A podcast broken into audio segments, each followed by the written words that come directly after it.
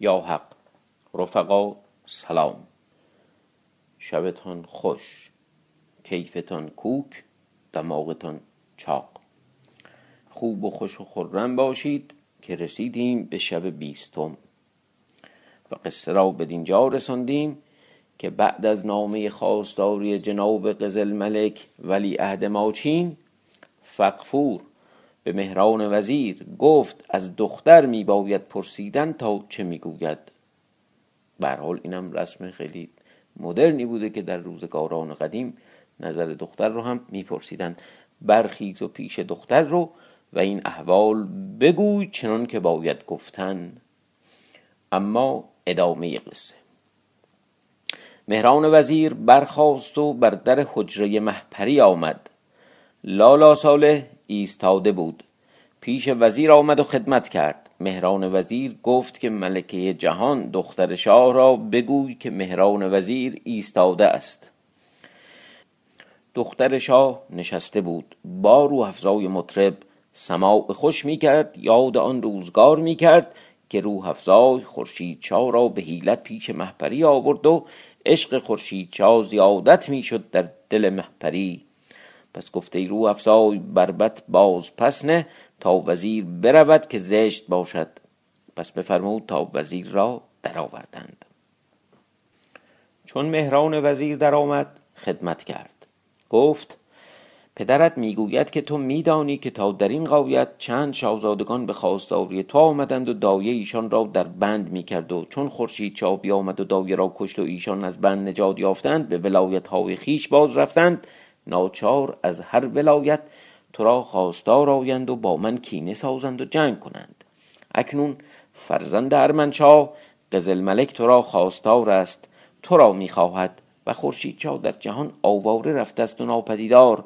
ناچار اگر وقتی به پدر خیش رسد لشکر آورد و پیش از آن که از هر جایی لشکر آیند رضا ده تا تو را بزنی به قزل ملک دهیم تا ما را با هم دوستی و آشنایی و پیوند باشد.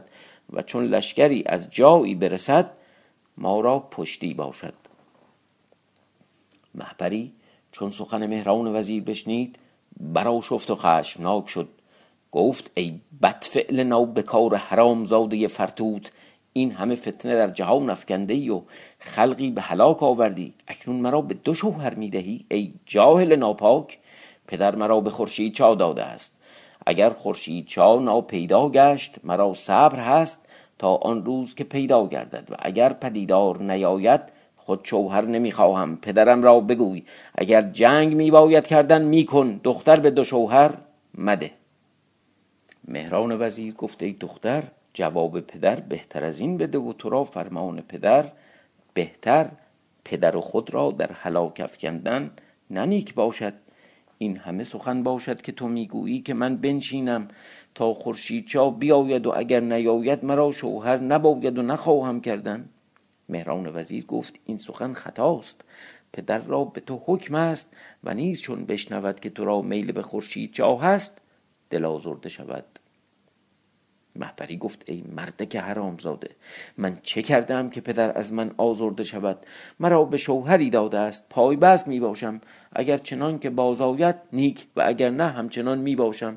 اگر آن ساعت که خورشید چا را گرفته بود او را بکشتنی هم شوهر بکردمی چه بارد بر این سخن که من می‌گویم؟ باید که پدرم بر این سخن خرم شود. اکنون یزدان خود خورشید چا را از بند نجات داده است. اگر برسد نیک باشد و اگر نرسد که هرگز مبادا در جهان که بعد از آن کسی در من نگرد. هرچه دختر می گفت مهران وزیر آن را راهی می نهاد تا یک باره دختر به تیره شد خشمی شد گفت ای نادان پدر من که پادشاهی در دست چون توی نهاده است. من گمان برده بودم که این فتنه و کارها تو می کنی در آن شک بودم اکنون یقینم شد. لالا ساله را گفت برگیرین بدکار را و از اینجا بیرون انداز. لالا پیش آمد و گفت برخیز بازوی وزیر بگرفت و از خانه بیرون کرد چنان که دستار از سر وی بیفتاد. مهران وزیر دلتنگ و غمناک شد روی به راه نهاد تا آمد به پیش فقفور شاه. بگریست. شاه گفت چه بوده است؟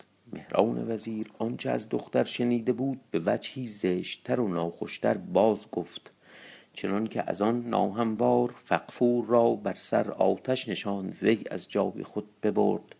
شاه از گفتار دختر دلتنگ شد گفت وزیر تدبیر چیست؟ با این چه سازم که رضا نمی دهد که او را به شوهر دهم؟ اگرچه حق می گوید که او را با خورشید چا عقد بستم. وزیر حرامزاده گفت بدان که گفتی دختر به تو خواهم داد عقد بسته نشود. تو را حکم بر دختر هست. تو را فرمان دختر نمی باید بردن. تا بر این قایت در فرمان دایمی بود که جادو بود. اکنون چون بشنوند که دختر فرمان تو نمی برد زشتی دارد. خادم بفرست تا او را کشان کشان پیش تو آورد. او را در بند و صندوق نشان با موکلان به قزل ملک فرست تا حرمتی به قزل ملک آورده باشی. گویند شاه فخفور دختر خیش بند بر نهاد و به قزل ملک فرستاد تا جهان باشد. از کردار تو بازگویند خادمان به فرمان شاه به سرای دختر آمدند. او را گیسو گرفتند و پیش پدر آوردند. فخفور گفت ای رعنای خیشکام تو را رأی آن باشد که گویی من این شوهر نمی‌خواهم و آن شوهر می‌خواهم که اگر نه آن بودی که تو را خواستاری آمده است و دفع نمی‌توانم کرد اگر نه تو را هلاک کردمی. پس بفرمود تا او را بند برنهادند. با مهران وزیر گفت پنجاه خروار خزانه ترتیب کن از بهر جاز دختر. مهران را ترتیب کرد بر شاه عرض کرد پس غلامی بود از آن شاه نام او سنجر. نامزد کرد که با دختر برود سنجر ترتیب خود می کرد خداوند حدیث و راوی قصه نقل کرد که چون سمک از پیش خورشید شاه و شغال رفت تا به لشکرگاه از هر جانب میگشت. گفت مرا به شهر باید رفتن. روی به شهر نهاد. اتفاق چنان افتاد که چون دختر شاه به در بردند بر آن خاری روح افزای در باغ گریان می بود تا محرویه را ببیند و احوال باز بگوید و محرویه به طلب سمک بفرستد. که ناگاه چون شب درآمد سمک از در باغ درآمد. روح افزای را دید قریوان و زاری کنان. سمک گفت دختر شاه را چه رسیده است و کجاست که تو بیوی در باغی؟ روح افزای گفته ای فرزند از این بتر چه خواهی که محبری را به قزل ملک فرستادند؟ سمک گفته ای مادر چگونه افتاد این حال؟ روح افزای زبان برگشاد از آمدن وزیر تا آن ساعت که وی آمده بود باز گفت. ایشان در گفتار که محرویه برسید پرسید که شما را چه بوده است؟ سمک احوال با محرویه باز گفت از آن چه رفته بود. پس گفت این همه مهران وزیر حرامزاده می کند راست گفتند که هرچه از کار بازگیرند به کار باید. من کاری سازم با وی اگر زندگانی باشد که تا جهان باشد از آن بازگویند. با این همه وقت بیرون آمدن شما آمد وقت کار است. پس گفت ای مادر چاره باید کردن تا دختر از دست ایشان بیرون آریم. هیچ دانی که دختر کدام روز می‌برند؟ رو افزای گفت در این دو روز او را می‌برند. محروی گفته ای پهلوان همکنون ایشان را بیاورم. ولیکن جماعتی سلاح ندارند و دیگر کجا رویم که بتوانیم بودن؟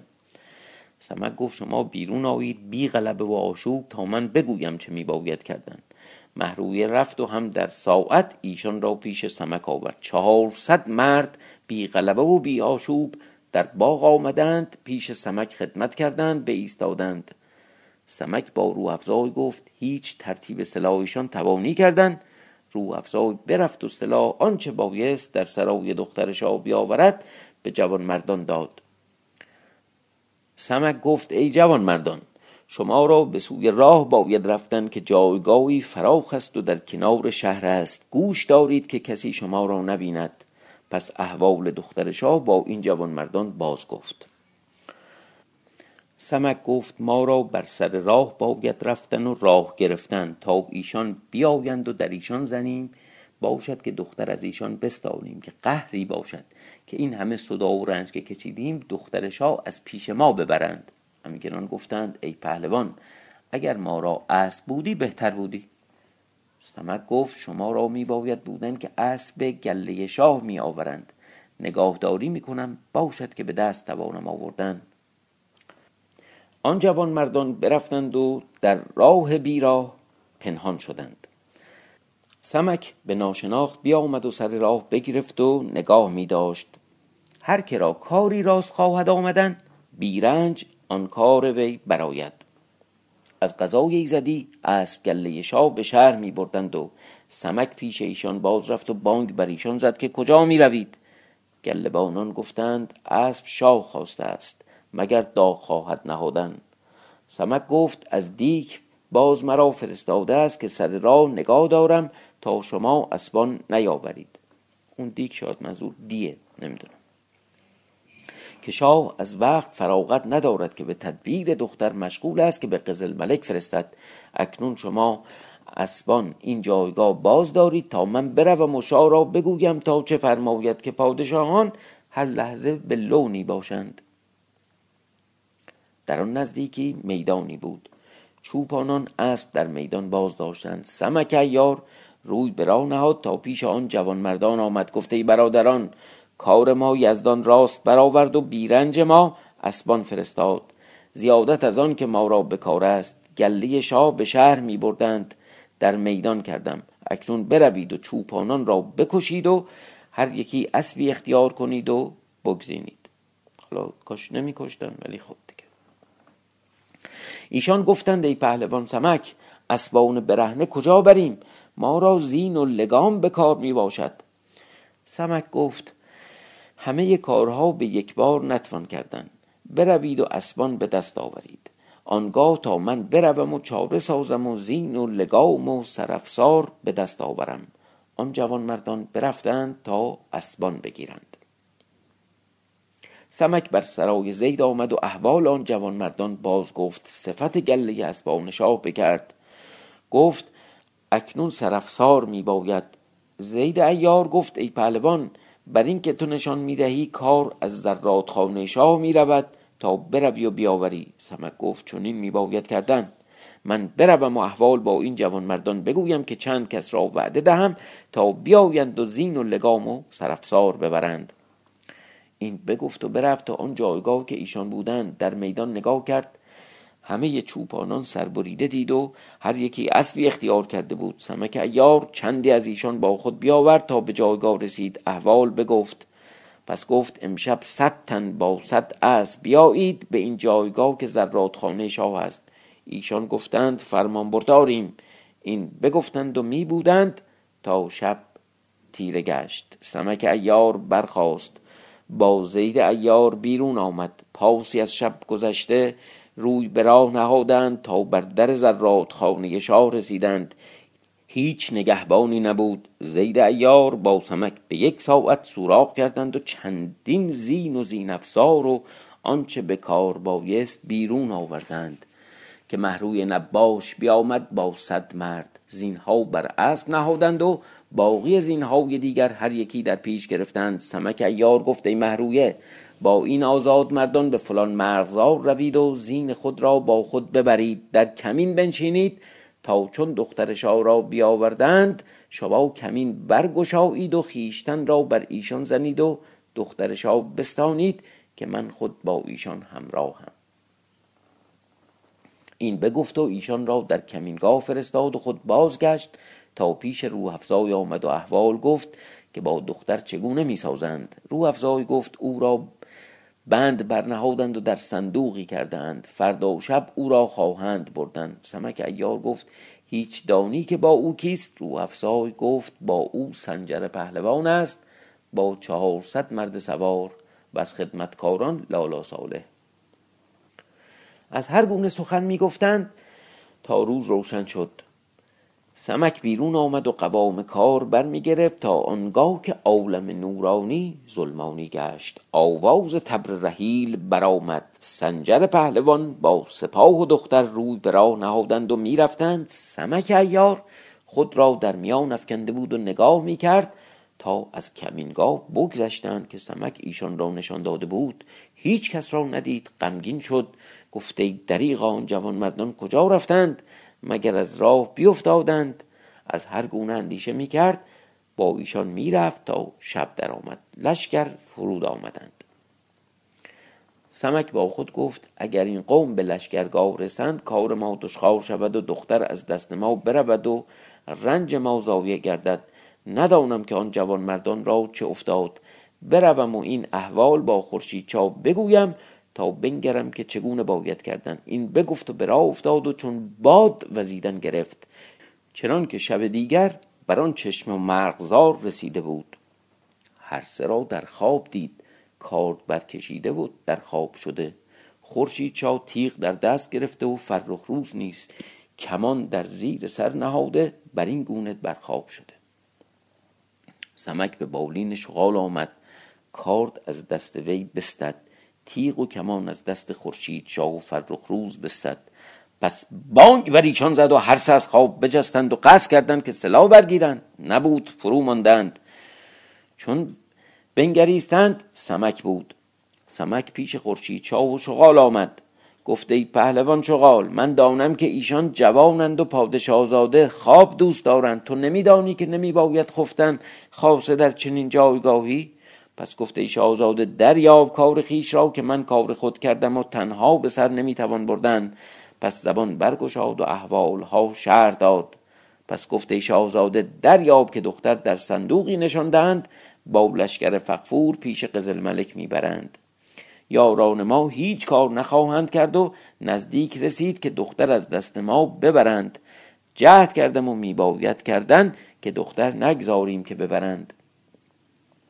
خورشید چاو چون این بشنید به پای برآمد و پای بر اسب در آورد و فرخ روز و شغال پیلزور سوار گشتند.